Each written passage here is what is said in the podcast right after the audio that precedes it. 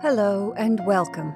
I'm Jennifer March, and this is not your mother's story time. This week, we bring you Austin's Girl by Kathleen Norris. I chose this story because I wanted something to lift our spirits. It's a touching story about learning that life isn't just about activity, something those of us who are sheltering are being forced to realize. The most important things in life are found in the heart and the home not in all that activity. And I love that at the end of the story there is a sweet nod to grandparents. And now, Austin's Girl by Kathleen Norris.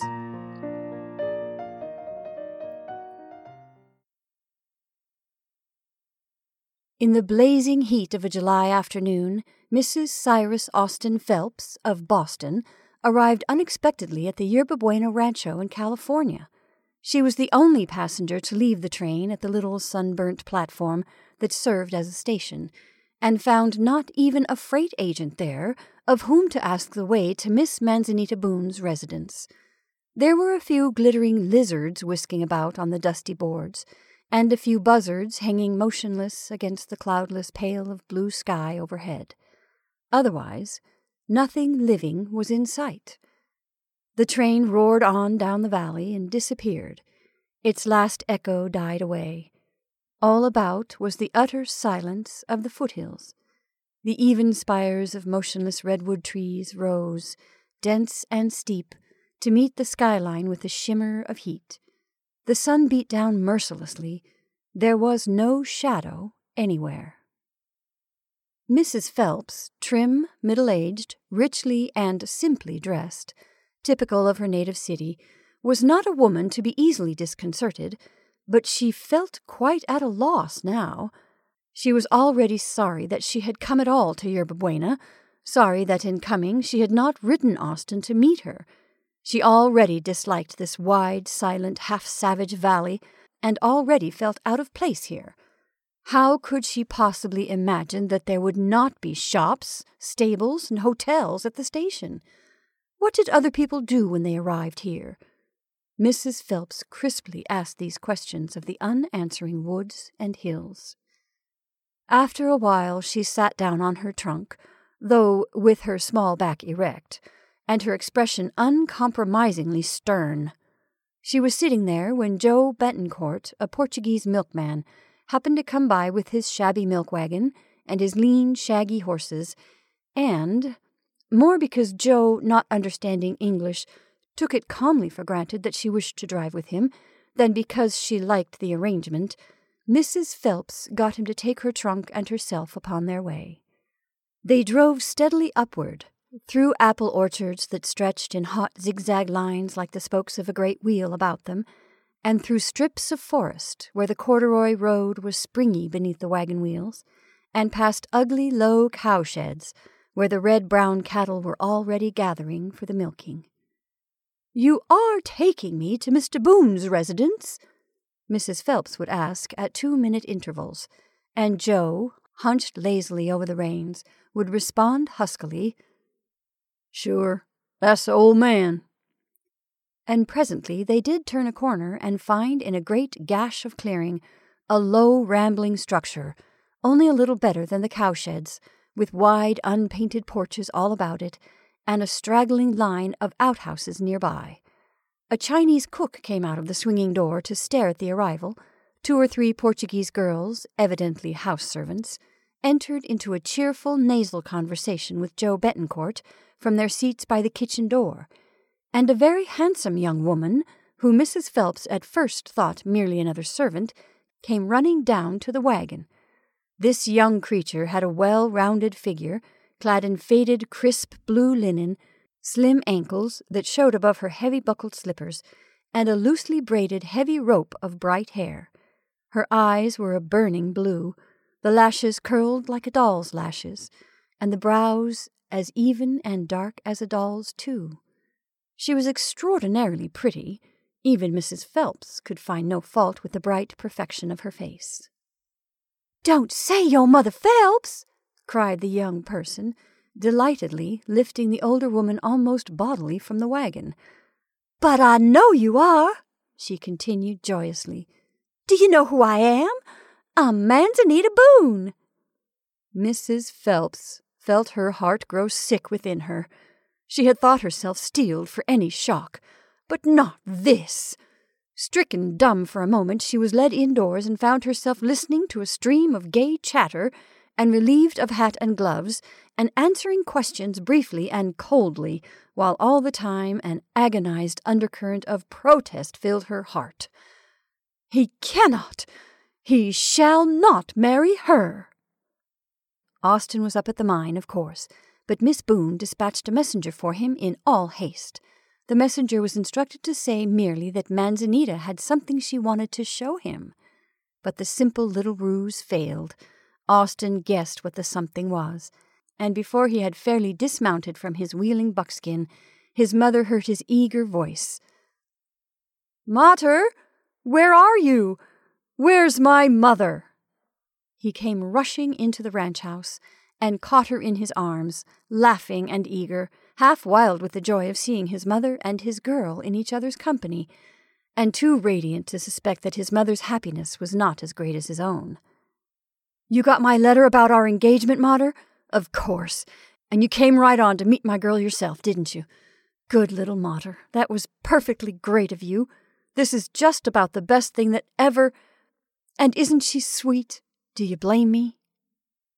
He had his arm about Manzanita. Their eyes were together, his tender and proud, the girl's laughing and shy. They did not see Mrs. Phelps' expression. And what do you think? Austin rushed on. Were you surprised? Did you tell Cornelia? That's good. Did you tell everyone? Have the home papers had it? You know, Mother. Austin dropped his voice confidentially. I wasn't sure you'd be awfully glad. Just at first, you know. I knew you would be the minute you saw Manzita. But I was afraid. But now it's all right, and it's just great. But I thought Yerba Buena was quite a little village, dear, said Mrs. Phelps accusingly. What's the difference? said Austin cheerfully, much concerned because Manzanita was silently implying that he should remove his arm from her waist. Why, I thought I could stay at a hotel, or at least a boarding house, began his mother. Miss Boone laughed out. She was a noisy young creature. We'll, we'll phone the Waldorf Astoria, she said. Seriously, Austin, said Mrs. Phelps, looking annoyed.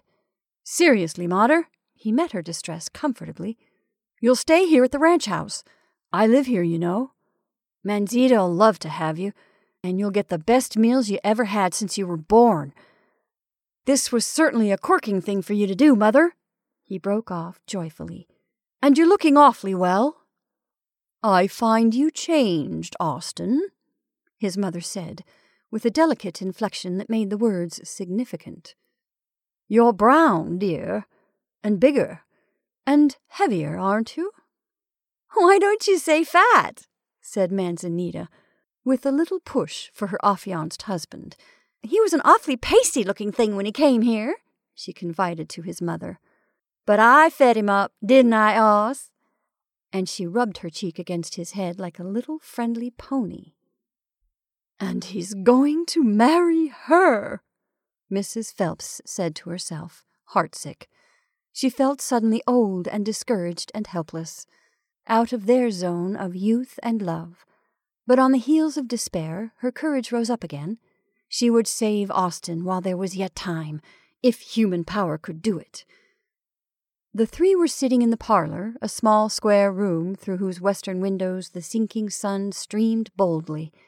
Mrs. Phelps had never seen a room like this before. There was no note of quaintness here, no highboy, no heavy old mahogany drop leaf table, no braided rugs or small paned windows. There was not even comfort. The chairs were as new and shiny as chairs could be. There was a mission style rocker, a golden oak rocker, a cherry rocker, heavily upholstered.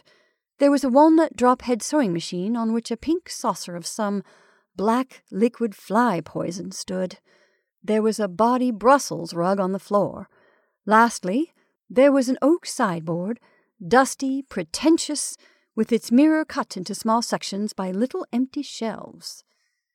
It all seemed like a nightmare to poor little Mrs. Phelps as she sat listening to the delighted reminiscences of the young people, who presently reviewed their entire acquaintanceship for her benefit. It seemed impossible that this was her Austin, the big voiced, brown, muscular young man. Austin had always been slender and rather silent. Austin had always been so close to her, so quick to catch her point of view. He had been nearer her even than Cornelia. Cornelia! Her heart reached Cornelia's name with a homesick throb. Cornelia would be home from her club or concert or afternoon at cards now. Mrs. Phelps did not worry herself with latitude or longitude. She would be having tea in the little drawing room under the approving canvases of Copley and Gilbert Stuart her mother could see Cornelia's well groomed hands busy with the spode cups and the heavy old silver spoons. Cornelia's fine, intelligent face and smooth, dark head, well set off by a background of rich hangings and soft lights, polished surfaces, and the dull tones of priceless rugs. I beg your pardon, she said, rousing herself. I asked you if you didn't have a cat fit when you realized that Oz was going to marry a girl you never saw. Manzanita repeated with friendly enjoyment. Mrs. Phelps gave her only a few seconds' steady consideration for answer, and then pointedly addressed her son. It sounds very strange to your mother to have you called anything but Austin, my son, she said. Manzita can't spare the time, he explained, adoring eyes on the girl whose beauty in the level light was quite startling enough to hold any man's eyes. And you young people are very sure of yourselves, I suppose? the mother said lightly after a pause. Austin only laughed comfortably, but Manzanita's eyes came suddenly to meet those of the older woman, and both knew that the first gun had been fired. A color that was not of the sunset burned suddenly in the girl's round cheeks. She's not glad we're engaged, thought Manzanita, with a pang of utter surprise. She knows why I came, Mrs. Phelps said triumphantly to herself. For Mrs. Phelps was a determined woman, and in some ways a merciless one. She had been born with Bostonian prejudices strong within her. She had made her children familiar, in their very nursery days, with the great names of their ancestors. Cornelia, when a plain, distinguished looking girl of six, was aware that her nose was all Slocum and her forehead just like great Aunt Hannah Marie Rand Babcock's. Austin learned that he was a Phelps in disposition, but the image of the Bonds and the Baldwins. The children often went to distinguished gatherings, composed entirely of their near and distant kinspeople, ate their porridge from silver bowls a hundred years old, and even at dancing school were able to discriminate against the beruffled and white clad infants whose parents Mother didn't know. In due time, Austin went to a college in whose archives the names of his kinsmen bore an honorable part, and Cornelia, having skated and studied German cheerfully for several years, with spectacles on her near-sighted eyes, her hair in a club, and a metal band across her big white teeth, suddenly blossomed into a handsome and dignified woman who calmly selected one Taylor Putnam Underwood as the most eligible of several possible husbands, and proceeded to set up an irreproachable establishment of her own. All this was as it should be. Mrs. Phelps, a bustling little figure in her handsome rich silks, with her crisp black hair severely arranged, and her crisp voice growing more and more pleasantly positive as years went by, fitted herself with dignity into the role of mother in law and grandmother.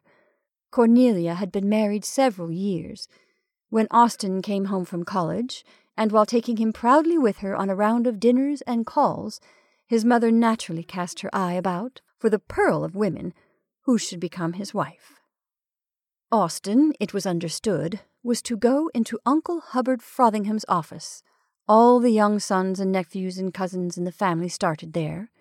When Austin, agreeing in the main to the proposal, suggested that he be put in the San Francisco branch of the business, Mrs. Phelps was only mildly disturbed. He had everything to lose and nothing to gain by going west, she explained.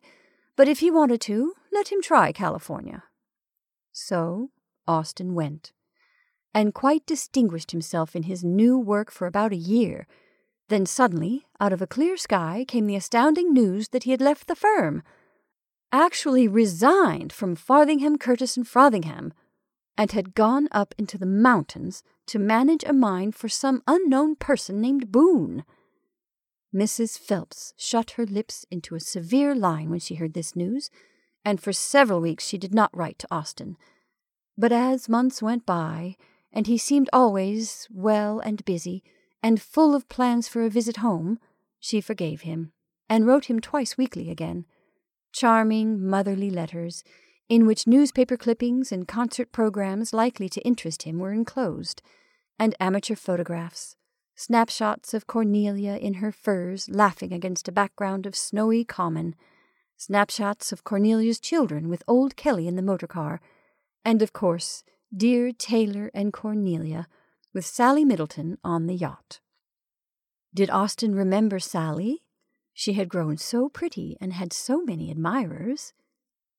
It was Cornelia who suggested, when the staggering news of Austin's engagement came to Boston, that her mother should go to California stay in some pretty quiet farmhouse nearby, meet this Miss Manzanita Boone, whoever she was, and quietly effect, as mothers and sisters have hoped to effect since time began, a change of heart in Austin. And so she had arrived here to find that there was no such thing in the entire valley as the colonial farmhouse of her dreams, to find that far from estranging Austin from the Boone family, she must actually be their guest while she stayed at Yerba Buena, to find that her coming was interpreted by this infatuated pair to be a sign of her entire sympathy with their plans. And, added to this, Austin was different, noisier, bigger, younger than she remembered him.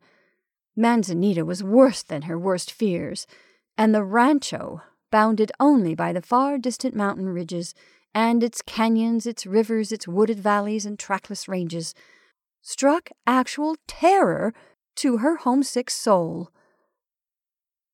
Well, what do you think of her? Isn't she a darling? demanded Austin when he and his mother were alone on the porch just before dinner. She's very pretty, dear. Not a college girl, of course. College? Lord, no. Why, she wouldn't even go away to boarding school.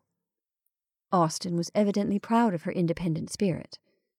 She and her brothers went to this little school over here in Eucalyptus, and I guess Manzita ran things pretty much her own way.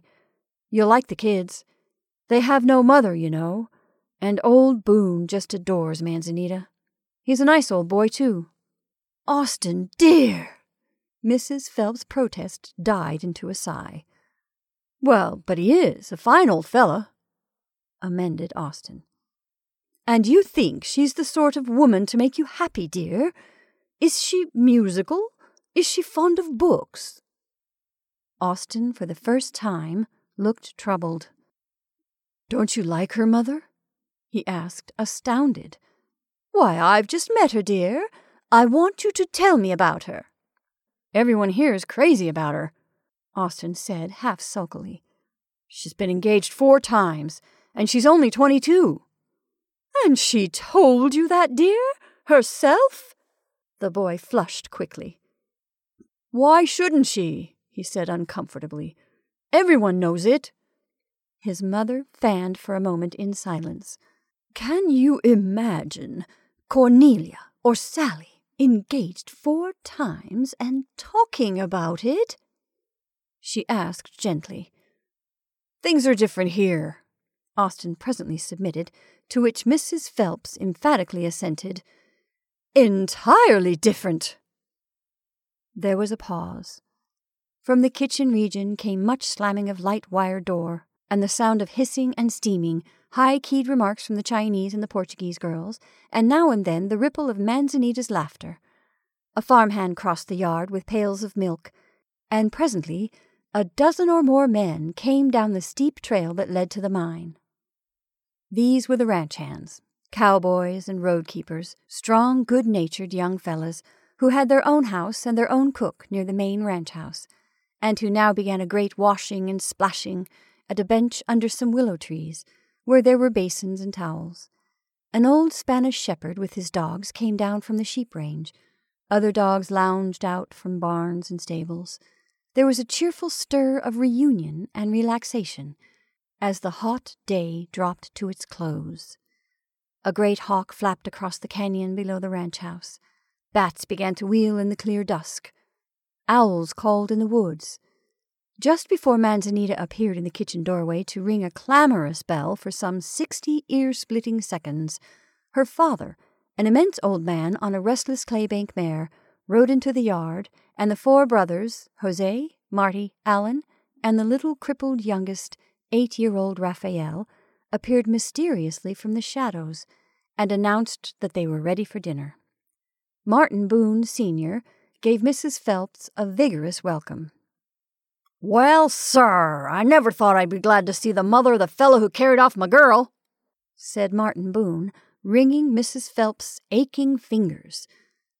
But you and I married in our day, ma'am, and it's the youngster's turn. But he'll have to be a pretty fine fellow to satisfy Manzanita. And before the lady could even begin the spirited retort that rose to her lips, he had led the way to the long, overloaded dinner table. I am too terribly heartsick to go into details, wrote the poor little lady, when Manzanita had left her for the night in her bare, big bedroom, and she had opened her writing case upon a pine table over which hung, incongruously enough, a large electric light. Austin is apparently blind to everything but her beauty, which is really noticeable. Not that it matters. What is mere beauty beside such refinement as Sally's, for instance? How far will it go with our friends when they discover that Austin's wife is an untrained, common little country girl? Even when I tell you that she uses such words as swell and perfect lady, and that she asked me who Phillips Brooks was, and had never heard of William Morris or Maeterlinck, you can really form no idea of her ignorance. And the dinner! One shudders at the thought of beginning to teach her of correct service. Hors d'oeuvres, finger bowls, butter spreaders, soup spoons, and salad forks will all be mysteries to her. And her clothes! A rowdyish looking little tight fitting cotton a servant would not wear. And openwork hose, and silver bangles. It is terrible, terrible. I don't know what we can do. She is very clever. I think she suspects already that I do not approve, although she began at once to call me Mother Phelps, with a familiarity that is quite typical of her. My one hope is to persuade Austin to come home with me for a visit, and to keep him there until his wretched infatuation has died a natural death. What possible charm this part of the world can have for him is a mystery to me. To compare this barn of a house to your lovely home is enough to make me long to be there with all my heart. Instead of my beautiful rooms and Mary's constant attendance, imagine your mother writing in a room whose windows have no shades, so that one has the uncomfortable sensation that anyone outside may be looking in. Of course, the valley descends very steeply from the ranch house, and there are thousands of acres of silent woods and hills, but I don't like it nevertheless, and shall undress in the dark. I shall certainly speak seriously to Austin as soon as possible. But the right moment for approaching Austin on the subject of his return to Boston did not immediately present itself, and for several days Manzanita, delighted at having a woman guest, took Mrs. Phelps with her all over the countryside. I like my lady friends, said Manzanita once, a little shyly. You see, it's mostly always men who visit the rancho, and they're no fun. She used to come uninvited but serene into her prospective mother in law's room at night and artfully confide in her while she braided the masses of her glorious hair. She showed Mrs. Phelps the swell pillow she was embroidering, to represent an Indian's head, and which she intended to finish with real beads and real feathers. She was as eagerly curious as a child about the older woman's dainty toilette accessories, experimenting with manicure sets and creams and powders with artless pleasure. I'm going to have that, and do it that way, she would announce when impressed by some particular little nice touch about Cornelia's letters or some allusion that gave her a new idea. If you ever come to Boston, you will be expected to know all of these things, Mrs. Phelps said to her at once, a little curiously. Oh, but I'll never go there, she responded confidently. You will have to, said the other sharply. Austin can hardly spend his whole life here. His friends are there, his family, all his traditions are there. Those may not mean much to him now, but in time to come they will mean more. We'll make more money than we can spend right here, Manzanita said in a troubled voice. Money is not everything, my dear. No. Manzanita's brown fingers went slowly down to the last fine strands of the braid she was finishing.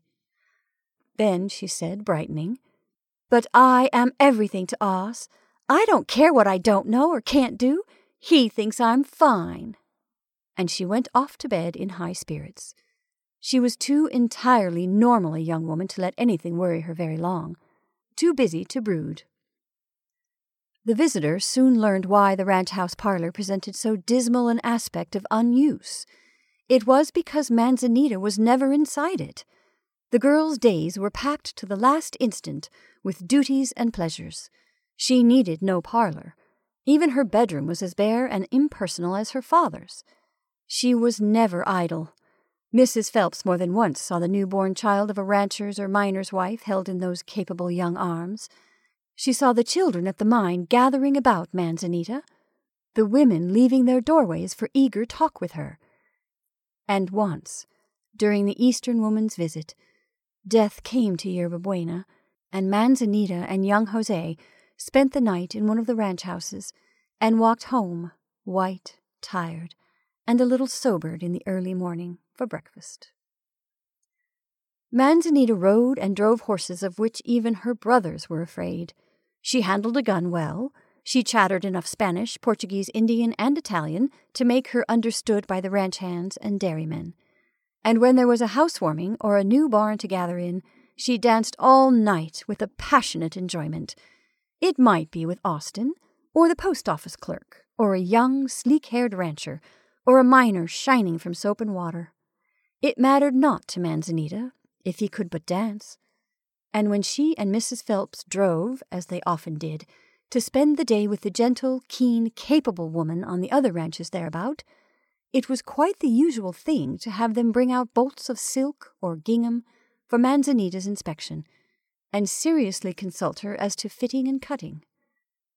Mrs. Phelps immensely enjoyed these day long visits, though she would have denied it hardly recognized the fact herself. One could grow well acquainted in a day with the clean, big, bare ranch houses, the very old people in the shining kitchens, the three or four capable, companionable women who managed the family, one with a child at her breast, perhaps another getting ready for her wedding, a third newly widowed, but all dwelling harmoniously together and sharing alike the care of menfolk and children. They would all make the Eastern woman warmly welcome, eager for her to talk of the world beyond their mountains.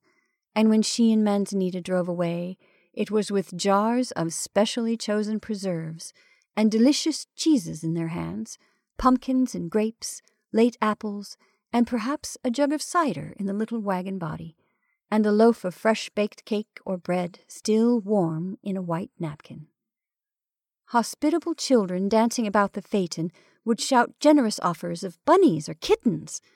Manzanita would hang at a dangerous angle over the wheel to accept goodbye kisses, and perhaps some old, old woman, limping out to stand blinking in the sun, would lay a fine, transparent, work worn hand on Mrs. Phelps and ask her to come again.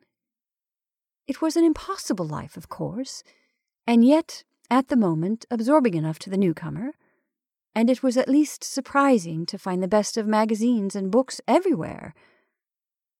The advertisements alone seemed to keep them in touch with everything new, wrote Mrs. Phelps. Her whole attitude toward Manzanita might have softened sometimes if long years of custom had not made the little things of life vitally important to her. A misused or mispronounced word was like a blow to her. Inner forces over which she had no control forced her to discuss it and correct it. She had a quick, horrified pity for Manzanita's ignorance on matters which should be part of a lady's instinctive knowledge. She winced at the girl's cheerful acknowledgment of that ignorance. No woman in Mrs. Phelps's own circle at home ever, for one instant, admitted ignorance of any important point of any sort. What she did not know, she could superbly imply was not worth knowing. Even though she might be secretly enjoying the universal warm hospitality of the rancho, Mrs. Phelps never lost sight of the fact that Manzanita was not the wife for Austin, and that the marriage would be the ruin of his life. She told herself that her opposition was for Manzanita's happiness as well as for his, and plotted without ceasing against their plans. I've had a really remarkable letter from Uncle William, dear, she said one afternoon when by some rare chance she was alone with her son. Good for you, Austin said absently, clicking the cock of the gun he was cleaning. Give the old boy my love when you write. He sends you a message, dear. He wants to know but you're not listening. Mrs. Phelps paused. Austin looked up. Oh, I'm listening. I hear every word. You seem so far from me these days, Austin, said his mother plaintively. But, she brightened. I hope dear Uncle William's plan will change all that. He wants you to come home, dear. He offers you the junior partnership, Austin. She brought it out very quietly. Offers me the what? The junior partnership, yes, dear. Think of it at your age, Austin. What would your dear father have said? How proud he would have been. Yes, Stafford has gone into law, you know, and Keith Curtis will live abroad when Isabel inherits. So you see? Mighty kind of Uncle William, mused Austin. But of course there's nothing in it for me. He avoided her gaze and went on cleaning his gun. I'm fixed here, you know. This suits me. I hope you are not serious, my son. Austin knew that voice. He braced himself for unpleasantness. Manzanita, he said simply. There was a throbbing silence. You disappoint one of my lifelong hopes for you, my only son, Austin, his mother said very quietly. I know it, Mother. I'm sorry. For the first time, Austin, I wish I had another son. I am going to beg you, to beg you to believe that I can see your happiness clearer than you can just now. Mrs. Phelps' voice was calm, but she was trembling with feeling. Don't put it that way, Mater. Anyway, I, I never liked office work much, you know. Austin, don't think your old mammy is trying to manage you. Mrs. Phelps was suddenly mild and affectionate. But think, dear. Taylor says the salary is not less than fifteen thousand. You could have a lovely home near me. Think of the opera, of having a really formal dinner again, of going to Cousin Robert Stokes for Christmas, and yachting with Taylor and Jerry. Austin was still now. Evidently he was thinking. My idea, his mother went on reasonably, would be to have you come on with me now, at once. See Uncle William. We mustn't keep his kindness waiting, must we? Get used to the new work, make sure of yourself, then come back for Manzanita, or have her come on. She paused, her eyes a question.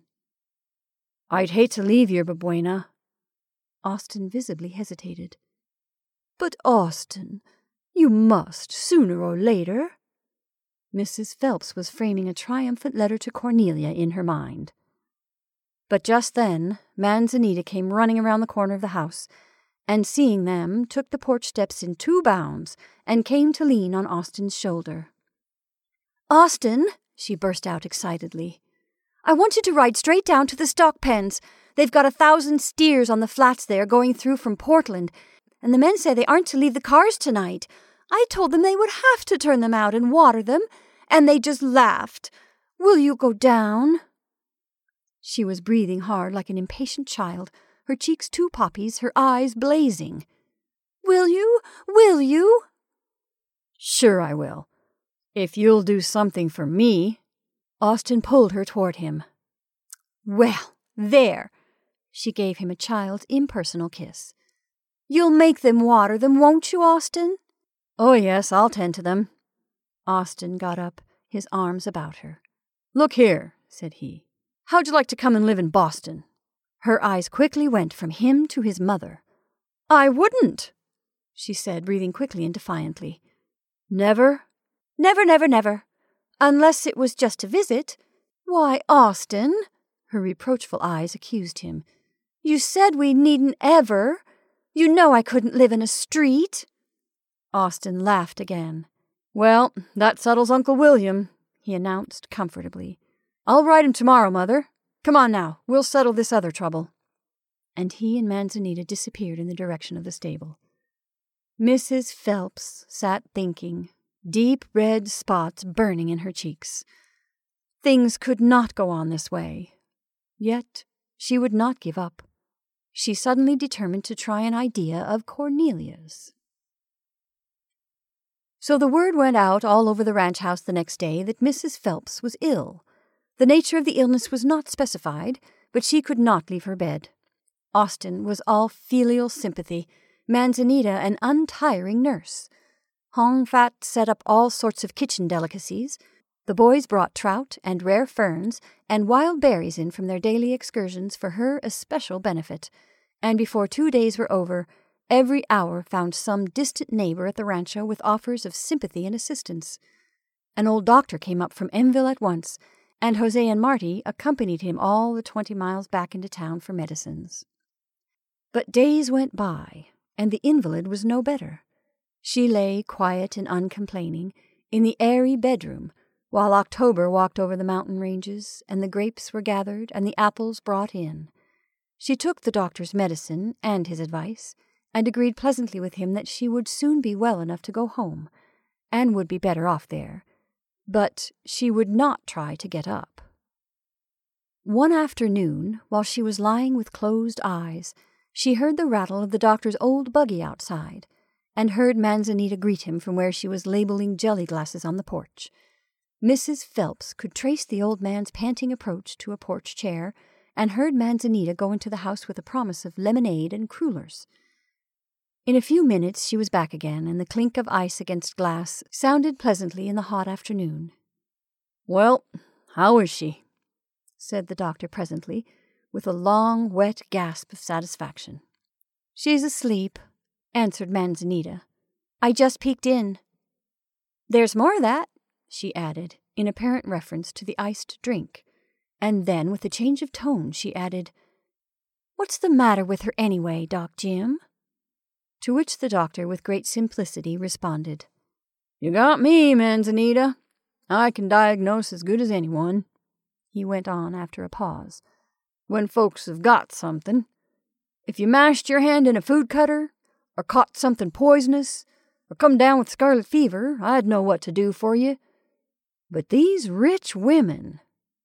Well, you know, I could prescribe for her and cure her too, said Manzanita. All I'd do is tell her she got to go home right off. I'd say that this climate was too bracing for her or something.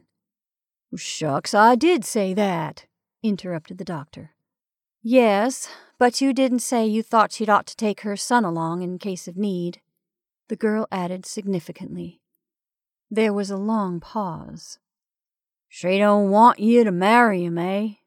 said the doctor, ending it. Manzanita evidently indicated an assent, for he presently resumed indignantly. Who does she want for him, Adelina Patti? He marveled over a third glass. Well, what do you know about that? he murmured. Then, well, I'll be a long time prescribing that. No, I want you to send her off, and send him with her. said Manzanita decidedly.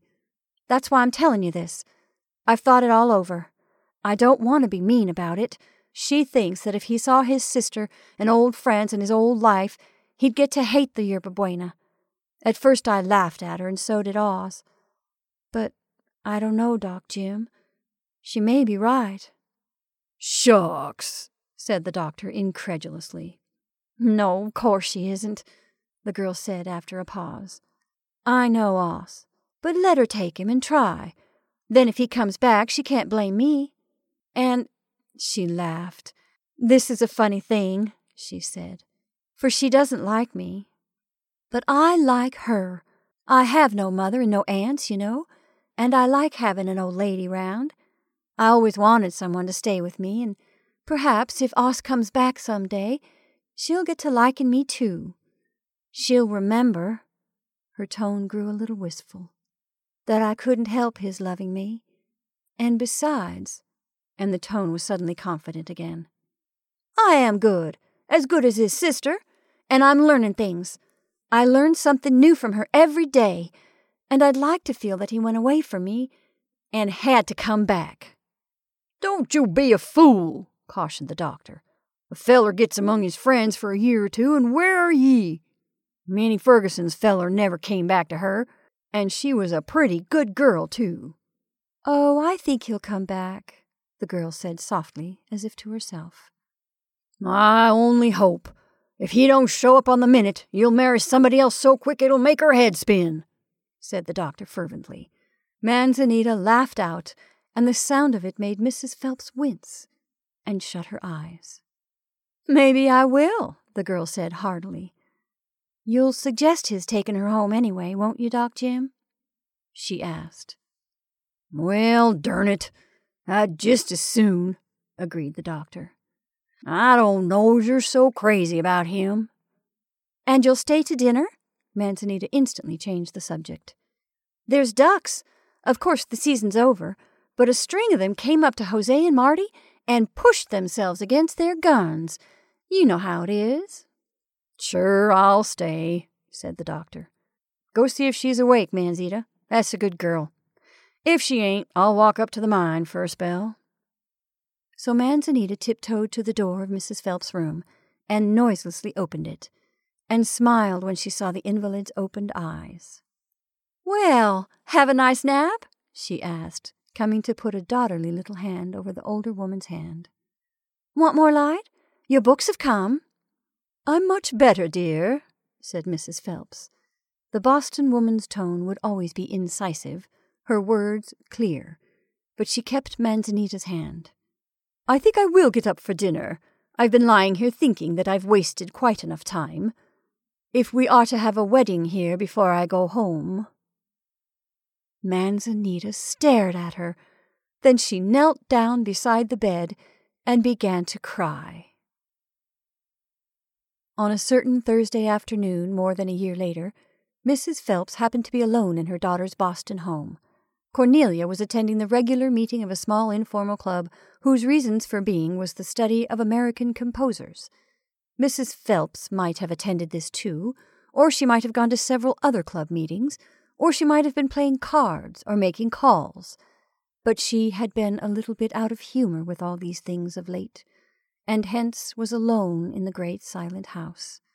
The rain was falling heavily outside, and in the library there was a great coal fire. Now and then a noiseless maid came in and replenished it. Cornelia was always out in the afternoons. She belonged to a great many clubs social, literary, musical, and civic clubs, and card clubs. Cornelia was an exceptionally capable woman. She had two nice children. In the selection of those whose governess and companions, she exercised very keen judgment. And she had a fine husband. A Harvard man, of course, a silent, sweet tempered man, some years her senior, whose one passion in life was his yacht, and whose great desire was that his wife and children should have everything in life of the very best. Altogether, Cornelia's life was quite perfect, well ordered, harmonious, and beautiful. She attended the funeral of a relative or friend with the same decorous serenity with which she welcomed her nearest and dearest to a big family dinner at Christmas or Thanksgiving. She knew what life expected of her, and she gave it with calm readiness. The library in her beautiful home, where her mother was sitting now, was like all the other drawing rooms Cornelia entered. Its mahogany reading table bore a priceless lamp and was crossed by a strip of wonderful Chinese embroidery. There were heavy antique brass candlesticks on the mantel, flanking a great mirror whose carved frame showed against its gold rare touches of Florentine blue. The rugs on the floor were a silken blend of oriental tones. The books in the cases were bound in full leather. An oil portrait of Taylor hung where his wife's dutiful eyes would often find it. Lovely pictures of the children filled silver frames on a low bookcase. Eleanor, the ten year old, presently came into the room with Fräulein Heinz following her. Eleanor was a nice child, and the only young life in the house since Taylor Jr. had been sent off to boarding school.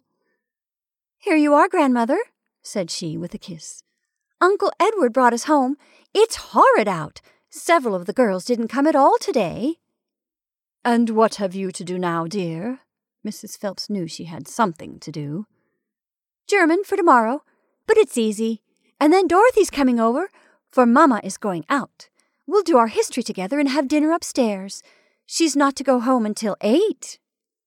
That's nice, said Mrs. Phelps, claiming another kiss before the child went away.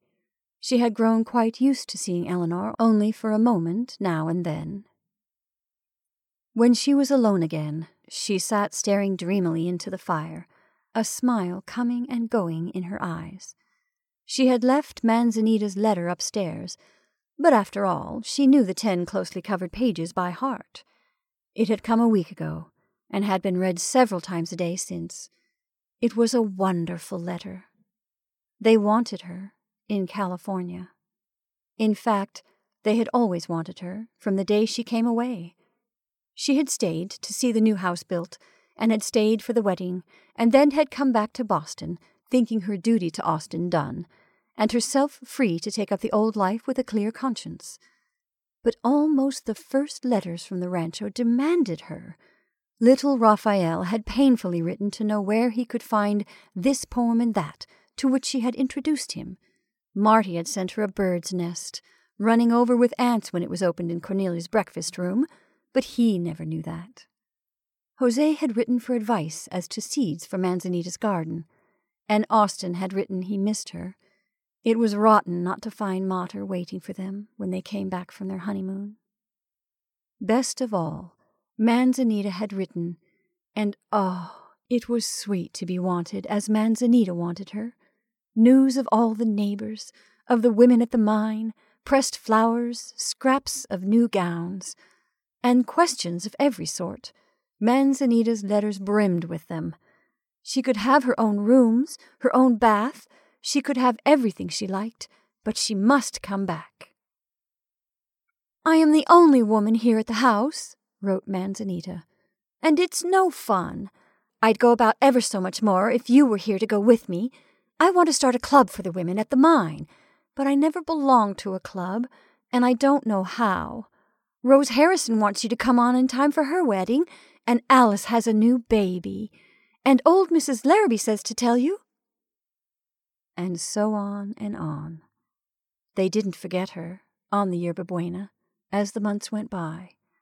Mrs. Phelps grew to look eagerly for the letters, and now came this one and the greatest news in the world. And now it was as it should be. Manzanita wanted her more than ever. Cornelia came in upon her happy musing to kiss her mother, send her hat and furs upstairs, ring for tea, and turn on the lights, all in the space of some sixty seconds. It was so interesting today, Mater, reported Cornelia. Cousin Emily asked for you, and Edith and the butler send love. Helen is giving a bridge lunch for Mrs. Murray. She's come up for Francis's wedding on the 10th. And Anna's mother is better. The nurse says you can see her on Wednesday. Don't forget the Shaw lecture Wednesday, though. And there is to be a meeting of this auxiliary of the Political Study Club. I don't know what it's about, but one feels one must go. I declare, Cornelia poured a second cup. Next winter I'm going to try to do less. There isn't a single morning or afternoon that I'm not attending some meeting or going to some affair.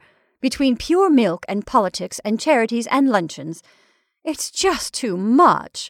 Belle says that women do all the work of the world in these days.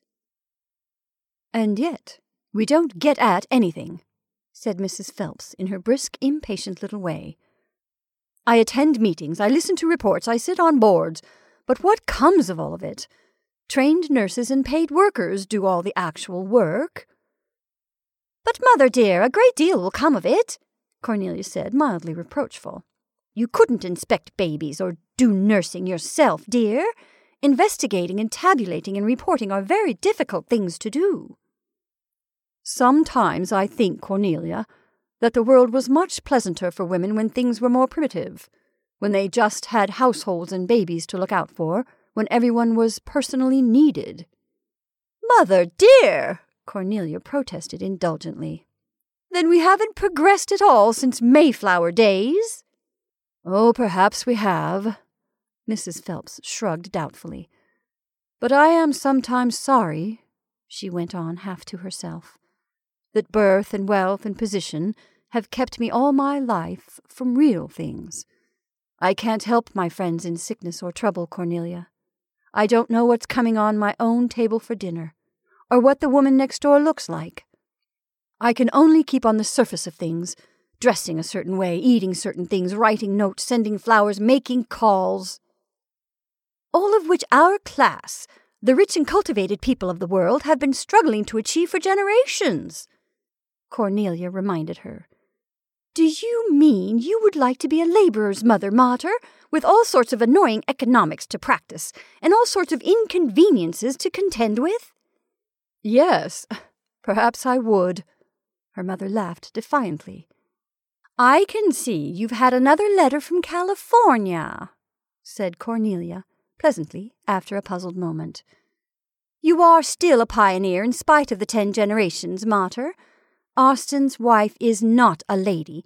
Austin is absolutely different from what he was. The people out there are actually common. And yet, just because they like to have you, and think you're intelligent and instructive, you want to go. Go if you want to, but I think you are mad if you do. A girl who confused La Boheme with the Bohemian girl and wants an enlarged crayon portrait of Austin in her drawing room. Really, it's, well, it's remarkable to me. I don't know what you see in it. Crayon portraits used to be considered quite attractive, and maybe again said Mrs. Phelps mildly. And some day your children will think Puccini and Strauss as old fashioned as you think Faust and Offenbach. But there are other things, like the things that a woman loves to do, for instance, when her children are grown and her husband is dead, that never change. Cornelia was silent, frankly puzzled. Wouldn't you rather do nothing than take up the stupid routine work of a woman who has no money no position and no education? she asked presently. I don't believe I would, her mother answered, smiling. Perhaps I've changed, or perhaps I never sat down and seriously thought things out before. I took it for granted that our way of doing things was the only way. Of course, I don't expect everyone to see it as I do, but it seems to me now that I belong there. When she first called me Mother Phelps, it made me angry but what sweeter thing could she have said after all? She has no mother. She needs one now. I don't think you ever needed me in your life, Cornelia. Actually needed me. My hands and my eyes and my brain. Oh, you are incorrigible, said Cornelia, still with an air of lenience. Now, she stopped for a kiss. We're going out tonight. So I brought you the Patricians to read. It's charming. And you read it, and be a good martyr, and don't think any more about going out to stay on that awful uncivilized ranch. Visit there in a year or two if you like, but don't strike roots. I'll come in and see you when I'm dressed.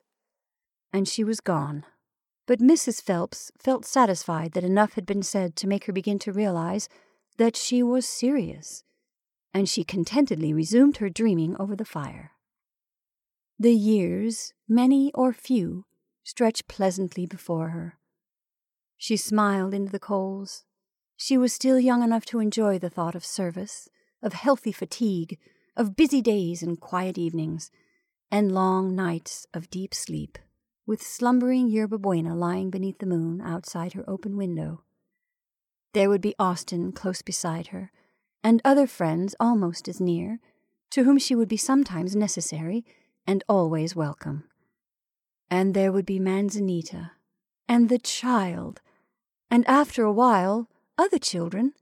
There would be little bibs to tie, little prayers to hear, deep consultations over teeth and measles, over morals and manners. And who but grandmother could fill grandmother's place? Mrs. Phelps leaned back in her chair and shut her eyes. She saw visions. After a while, a tear slipped from between her lashes.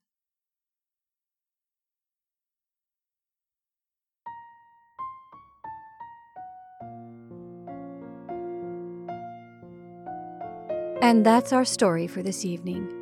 I hope you enjoyed Austin's Girl by Kathleen Norris. I'm Jennifer March, and this is not your mother's story time.